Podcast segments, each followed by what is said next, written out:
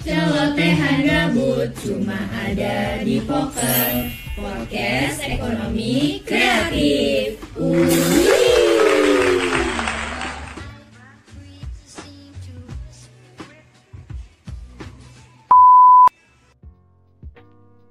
Bernard Joker, we play poker. Halo para pendengar setia poker, kembali lagi bersama aku, Cacu. Pada episode kali ini, aku bakal bawain salah satu topik yang lagi beken banget di ranah universitas atau di kalangan mahasiswa. Yang bisa nebak nggak kira-kira aku mau bahas apa? Yap, bener banget. Aku akan membahas program Merdeka Belajar Kampus Merdeka atau yang biasa kita sebut dengan MBKM. Sebenarnya, apa sih program MBKM ini? Aku akan jelasin dikit buat teman-teman yang belum tahu. Jadi, MBKM ini merupakan salah satu program yang diusung oleh Kementerian Pendidikan dan Kebudayaan di mana program ini diadakan dengan tujuan untuk memperluas pengalaman belajar mahasiswa di berbagai kompetensi di luar dari program studi yang ada di kampus. Nah, dalam MBKM ini ada beberapa program yang harus teman-teman tahu. Jadi yang pertama itu ada pertukaran pelajar, yang kedua ada magang atau praktik kerja, yang ketiga ada asistensi mengajar di satuan pendidikan, yang keempat ada proyek kemanusiaan, yang kelima ada penelitian atau riset, yang keenam ada kegiatan wirausaha, yang ketujuh studi atau proyek independen, dan terakhir adalah membangun desa atau KKN tematik. Nah, dari semua bidang MBKM yang udah aku sebutin tadi, sekarang udah hadir seseorang yang akan membersamai aku di podcast ini untuk membahas seputar MBKM. Nah, siapakah beliau? Kita bisa langsung kenalan sama kakak yang sudah hadir saat ini. Ayo kak, kenalan dulu. Halo semua, kenalin aku Pratama, mahasiswa HI yang saat ini sedang semester 7, semester tua Dan aku akan bersama kalian untuk podcast kali ini Oke, kakaknya dari HI ya berarti ya Oh my god, aku berarti harus lebih tertata lagi nih Karena ini senior aku di HI gitu Oke, saat ini kan kakak udah semester 7 Terus aku boleh tahu nggak sih kak uh, waktu itu kakak kan sempat ikut MBKM nih kak uh, boleh tahu nggak gimana program MBKM apa yang kakak ikutin? Oke. Okay. Untuk program MBKM itu aku ikutin dua kali sebenarnya. Jadi yang okay. pertama ada PMM atau pertukaran mahasiswa merdeka. Itu aku ikutin di semester 5, awal semester 5. Terus yang kedua itu ada magang di Kementerian Perdagangan. Nama programnya itu PMPR penggerak muda pasar rakyat yang aku ikutin di awal semester 6 Oke, berarti kakak ikut dua kali nih kak. Ya, Mungkin detail kali. ngikutnya dua kali. Apa tadi kak PMM sama PMM dan PMPR. Iya, mungkin bisa dijelasin ke teman-teman pendengar setiap poker apa itu program-program yang sudah kakak ikutin. Oke, sesuai dengan nama ya, PMM itu kan pertukaran mahasiswa merdeka ya. Iya, Jadi kalau sebelumnya Kemdikbud itu punya pertukaran mahasiswa internasional itu atau ISMA. Jadi di awal uh, semester 5 itu uh, Kemdikbud ngeluarin program namanya PMM yang mana mahasiswa senasional se Indonesia itu bisa melakukan pertukaran uh, belajar atau kuliah di kampus lain di luar kampus asalnya kayak gitu.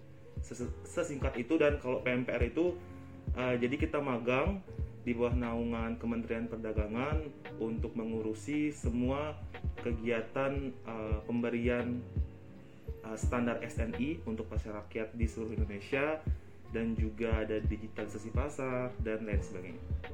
Oke, okay, oh my god, seru banget ya kak. Kira-kira dari setiap program yang kakak ikuti ini itu durasinya tuh berapa lama kak setiap programnya? Oke, okay, untuk setiap programnya itu sebenarnya terhitung satu semester atau setara dengan 20 SKS. Untuk PMM sendiri itu aku ikutin mulai awal Agustus masuk semester awal hingga akhir Januari tahun 2022. Kalau untuk PMPR itu dimulai di awal semester 6 sampai berakhir di akhir semester 6. Itu di bulan Juni Juli kayaknya. Oke, berarti rata-rata satu semester kira-kira 5 bulanan. 5 bulanan ya. Oke.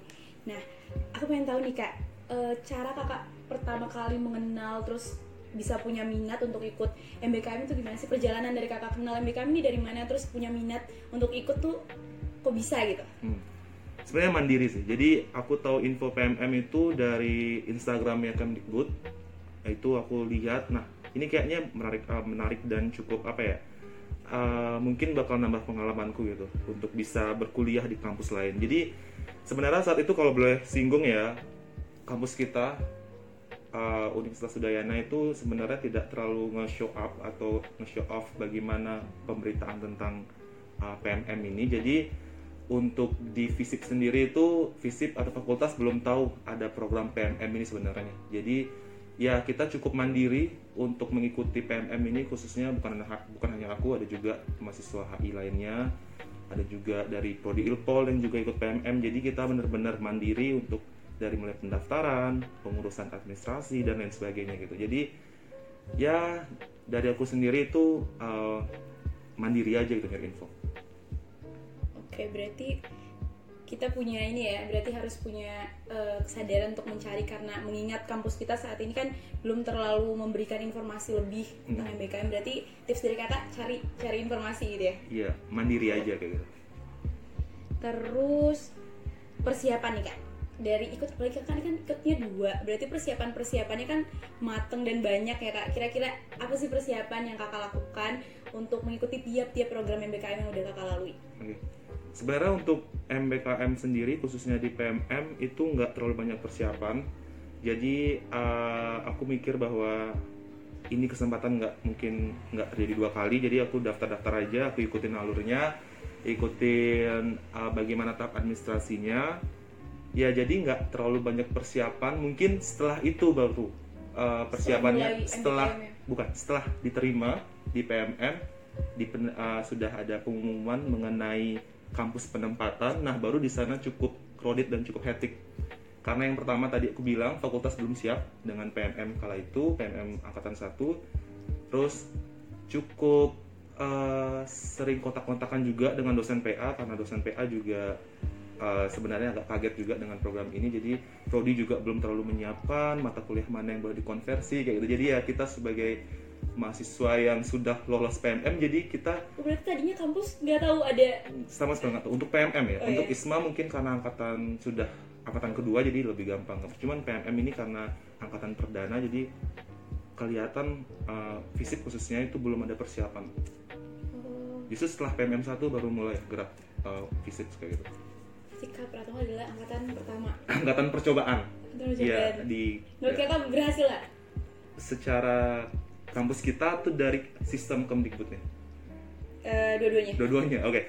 Untuk uh, by persiapan dari kampus kita itu ya kalau honestly belum terlalu matang. Jadi kurang maksimal untuk melayani istilahnya untuk uh, membantu mahasiswa kala itu. Tapi itu wajar karena tadi aku bilang kampus belum punya uh, pengetahuan yang cukup untuk program ini gitu. Apakah entah itu kurang sosialisasi atau bagaimana?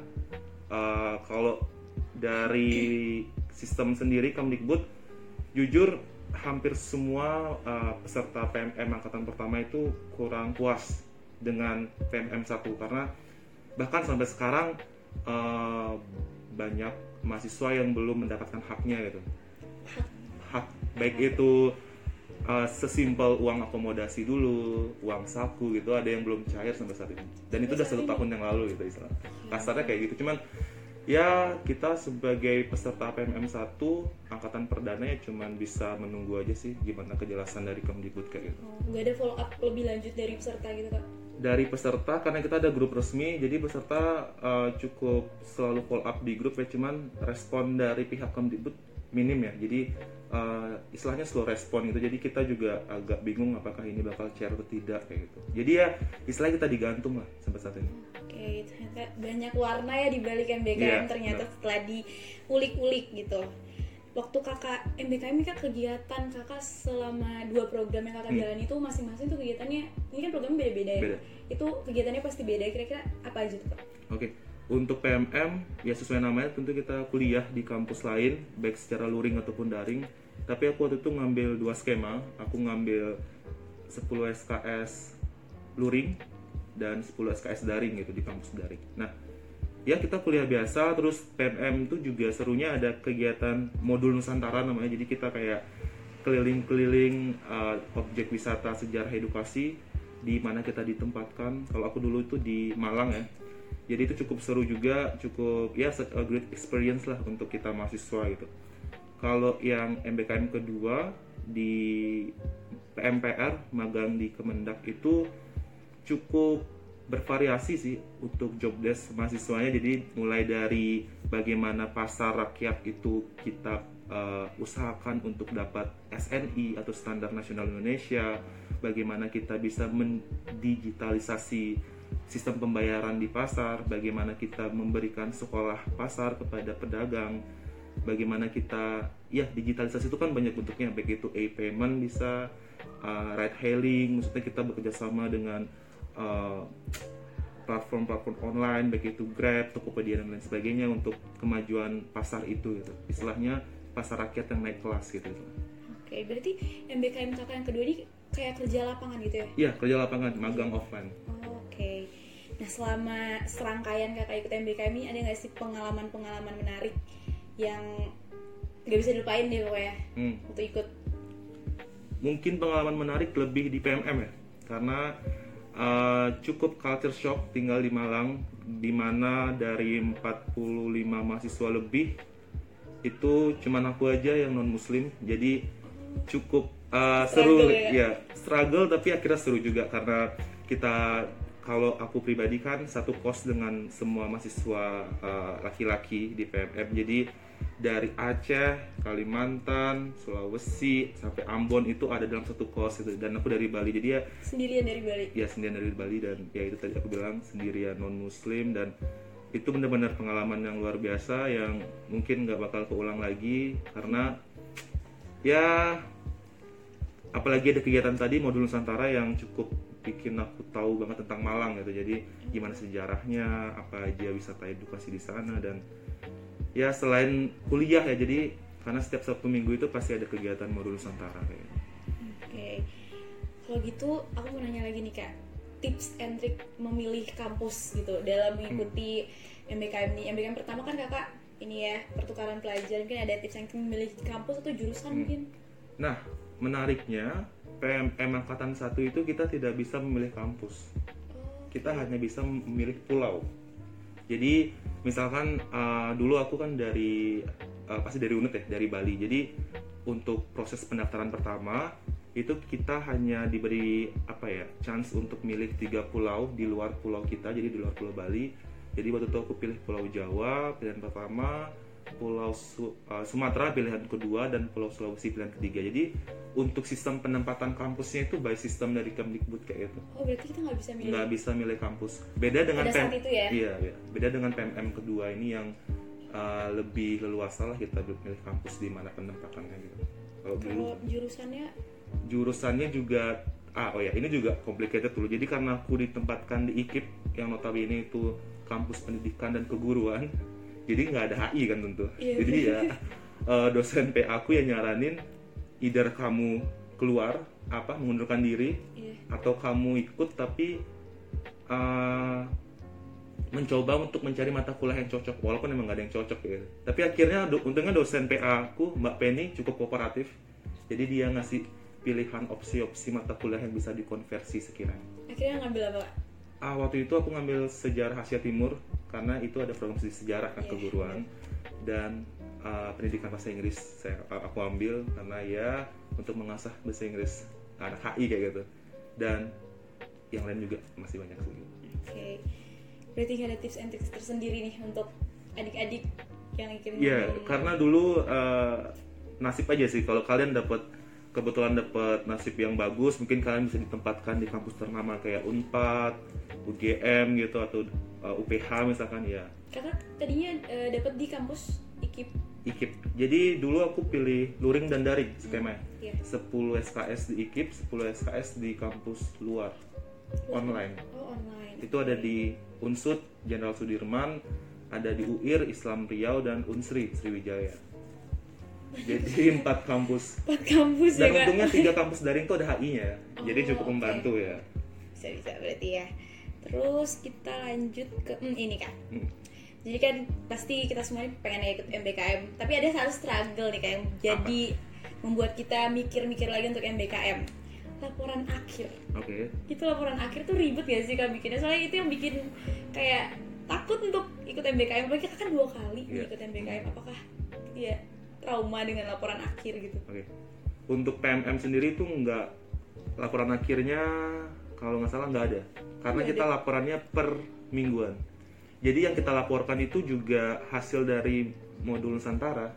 Jadi hasil dari kita wisata edukasi istilahnya. Jadi kuliahnya kita berarti enggak kuliahnya nggak nggak misalnya nggak dilaporkan kayak gitu. Jadi hanya kegiatan modul yang setiap minggu kita harus input ke websitenya kayak gitu. Mungkin yang agak complicated itu di laporan magang ya di PMPR yang aku ikutin kedua itu karena cukup teknis juga technical banyak hal-hal teknis yang perlu dimasukin di laporan Uh, formatnya juga istilahnya apa ya kayak mini skripsi gitu lah istilahnya jadi apa yang kita kerjakan di lapangan ya kita harus laporkan ke itu ke laporan itu Oke, berarti Nggak susah kok, nggak susah. susah. Aduh takut ya kak. Kalau dapet dapet ininya yang bilangnya nggak susah, mungkin bisa lebih Iya, punya, iya. ya lebih tertarik lagi untuk ikut MBKM. Nah selanjutnya nih kak, eh, mungkin buat teman-teman pendengar setiap poker ingin bertanya apakah worth it gitu ikut MBKM? Menurut kakak worth it nggak kita ikut MBKM? Oke.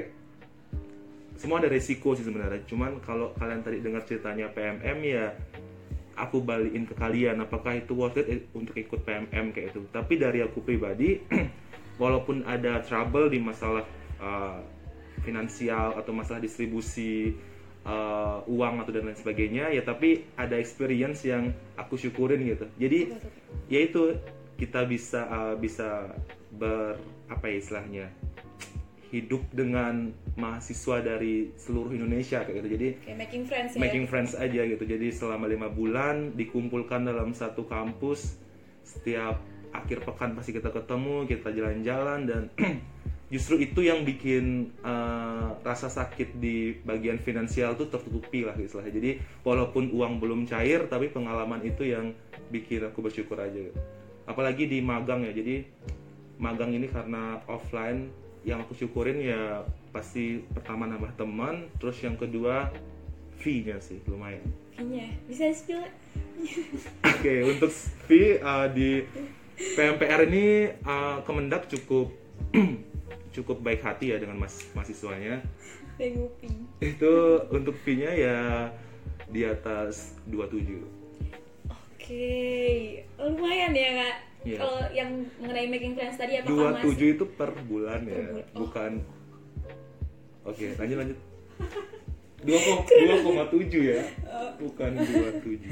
Keren keren keren keren. Aku juga mau kalau kayak gitu. Oke, mungkin itu bisa memantik kalian untuk ikut magang-magang. Kayaknya sangat terpantik deh kayak Oh, ini contohnya Oke. kita kita di sini langsung terpantik. Mau ikut denger Pi langsung ini ya langsung membara pengen ikut Iya, MBKM. Itu masalah making friends tadi apakah sampai sekarang masih komunikasi kak? Masih Terjaga? banget, masih. Malah kita mau ketemuan nih, mau reunian di Oh. Malang akhir tahun semoga bisa terwujud. tahun ini. Oke, semoga ya ketemu lagi. Terus nih, hmm, setelah ini kakak ada rencana kalau misalnya ada kesempatan lagi ya mengikuti hal-hal yang semacam MBKM ini, apakah kakak mau ikut gitu? Kalau misalnya ada diadakan lagi, apakah melalui pengalaman-pengalaman yang kakak sudah lalui tadi, pengen lagi ikut gitu? Sayangnya aku nggak bisa ikut lagi karena di MBKM itu maksimal dua kali program. Iya, kali ya, dua kali. Tapi kalau dibilang mau ikut lagi, kayaknya nggak dulu. Mau fokus untuk nyusun, mau fokus untuk cepet lulus sih sebenarnya. Oke. Pun kalau mau magang bisa magang mandiri selain MBK. Kalau magang mandiri kakak rencananya kalau bisa di bidang apa kak Oke. maunya? Sebenarnya sekarang aku juga lagi eh, istilahnya magang itu di salah satu PT yang bergerak di bidang real estate gitu. Jadi Oh, ya jadi saat ini ya? saat ini. Ya sebenarnya kalau interestnya ke mana itu aku lebih ke kayak kreatif departemen gitu. Makanya aku di real estate ini lumayan. Ya itulah. Yang penting magang dulu deh istilahnya sebelum lulus ya. Kalau bisa ada skill, ada experience gitu sebelum lulus. rencana ke depannya juga kakak bakal tetap di interest tentang yang kakak bilang tadi apa ada rencana-rencana lain Oke, untuk saat ini mungkin fokus di magang dulu ya, karena juga uh, cukup menjanjikan dan sudah dekat juga itu dengan orang-orang di sana dan ya semoga yang namanya masa depan gak ada yang tahu dan semoga lulus nanti cepat-cepat kerja itu aja sih. amin amin amin amin, Amin amin. kalau mau cari kerja bakal di Bali lagi atau mau keluar dari Bali Honestly pengen keluar, pengen keluar Hmm. kakak dari Bali emang ya dari Bali, Oh. asli Bali.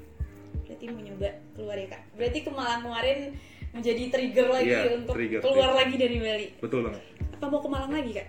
Eh, mungkin kalau ke Malang liburan ya bukan Oke. kerja gitu mungkin nyoba ke mana kak kira-kira? Kalau mau keluar Bali? keluar Bali pengen ke Jogja sama Bandung sih sebenarnya Bandung. Iya. Oh my god. Bandung, Surprise aku juga itu Bandung.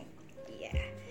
Oke, ternyata bincang-bincang MBKM santai kita ini sudah sampai di ujung ya kak. Atau sebelum kita mau mengakhiri ini ada pesan-pesan dari kakak untuk adik-adik tingkat atau eh, maba-maba atau eh, mahasiswa yang udah semester tua tentang MBKM ini. Oke. Eh, kalau dari aku pribadi, MBKM itu mengasihkan.